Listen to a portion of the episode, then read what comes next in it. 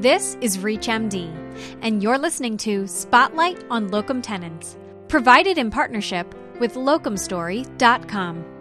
Here's your host, Dr. Jennifer Caudle. After spending countless years practicing medicine, it's not uncommon for physicians to experience burnout. In fact, a recent survey found an overall physician burnout rate of 42%, which is only expected to increase due to the COVID 19 pandemic. But for those affected, locum tenens work may provide a flexible alternative while giving physicians the opportunity to travel the world, have new experiences, and perhaps most importantly, prevent the devastating effects of burnout. So, to learn more, today we're sitting down with a physician to hear about his experiences. Welcome to Spotlight on Locum Tenens on ReachMD. I'm your host, Dr. Jennifer Caudle, and here with me today is Dr. Ronald Stiller, former pulmonologist at the University of Pittsburgh. Dr. Stiller, welcome to the program. Thank you. To start us off, Dr. Stiller, can you share with us a little bit about your career and when you started to experience feelings of burnout? Well, career wise, I graduated from GW Medical School, came to Pittsburgh in 1982, where I started residency, anticipating going elsewhere for fellowship. However, I ended up staying in Pittsburgh for fellowship in pulmonary critical care medicine and was subsequently offered a faculty position and therefore stayed on even longer. But working from 1982 to 2017 at the same facility in the same institution, I felt I needed a change. I had an entire career in tertiary care medical centers, academic medical centers, East Coast cities. I wanted different. And one opportunity for different was locum tenens. So, once you started to experience burnout, Dr. Stiller, can you tell us how you responded and how exactly you came to find locum tenens work? Well, the feelings that I was having, certainly feeling stale within the same institution, really since internship. And so was definitely something that I had considered for a number of years. My children had grown. Sadly, my wife and I separated, and I had, if you will, a new sense of freedom and therefore wanting change. I grew up in Boston, as I said, in academic medical centers. I wanted different, and I looked to locums to give me different. I ended up choosing Washington State because my daughter, who is currently a pulmonary critical care fellow at the University of Washington in Seattle. This was an opportunity for me to get closer, but Walla Walla is on the total other side of Washington state and very much a farm area. And here I had the opportunity to work with people, meet people that were completely different from anything I had worked with before. I admit I had to prove myself because people were wondering, you know, oh, here comes this hotshot from Pittsburgh. Is he going to drive us crazy? It worked out very favorably, had some good professional relationships. And in the less restrictive environment, I really did feel a sense of rejuvenation. And I'm pretty much along in years. I'm 74, but I don't feel it because I love doing what I'm doing. And I think if I had stayed at Pitt, I really would have been struggling more. What has your experience with global medical staffing been like, and what kinds of opportunities has it brought you? My first recruiter at Global was a guy that I really developed a good sense about. I was clearly anxious about making this rather dramatic change, but the recruiter, Kip Robinson, who unfortunately doesn't work for Global anymore, was incredibly reassuring.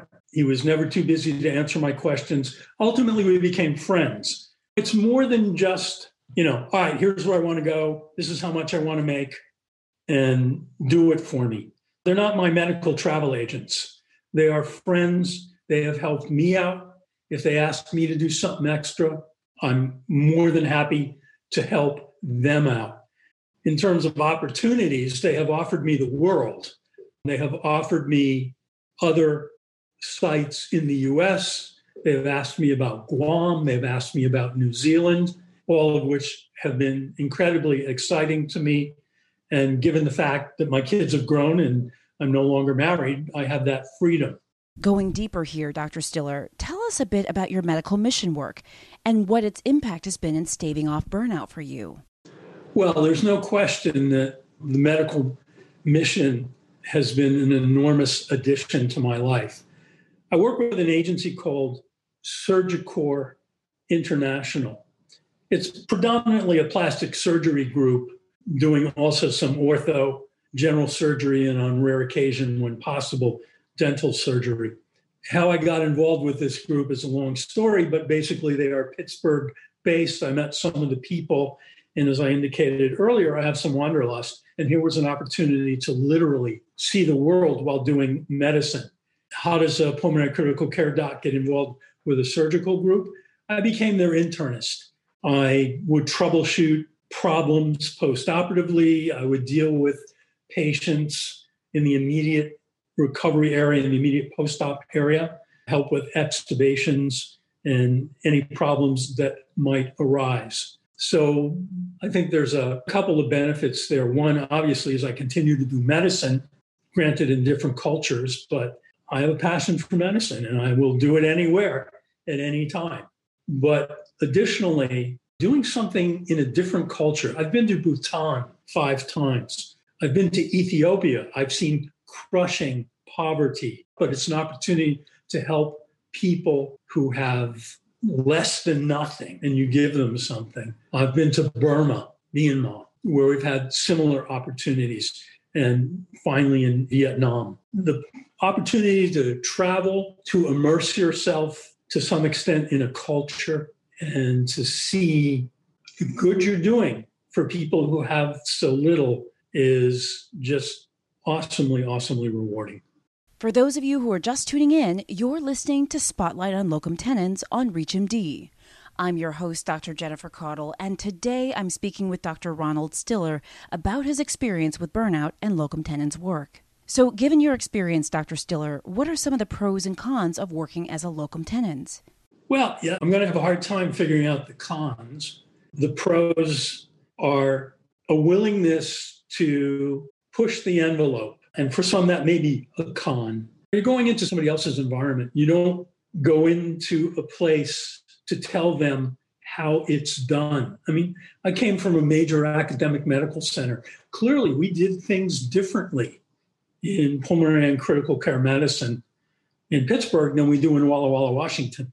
But my goal isn't to go there and tell them how to be docs and nurses. My goal is to go there and help out. I spend a lot of time with migrant workers now. I'm doing the best I can to improve my Spanish. I could work harder at it, but I'm learning. Working with farmers, it's different. My goal was different.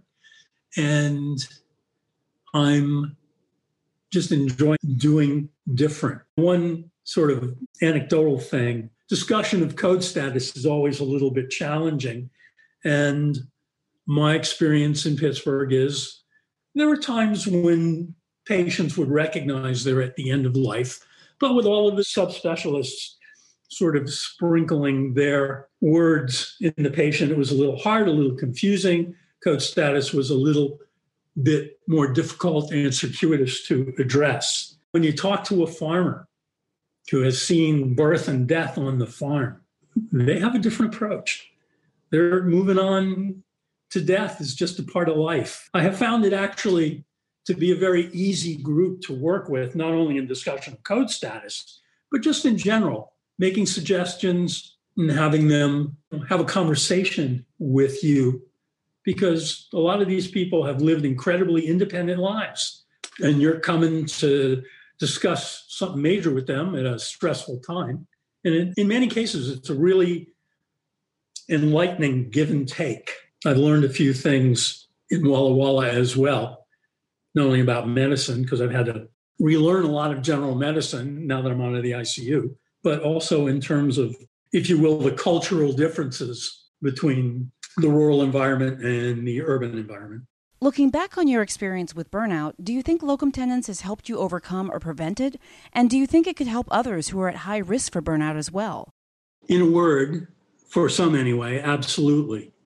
Admittedly, locum tenens is not for everyone. There is, you know, the inconvenience of living out of a suitcase, the inconvenience of airport crowds and travel, especially now in the era of COVID.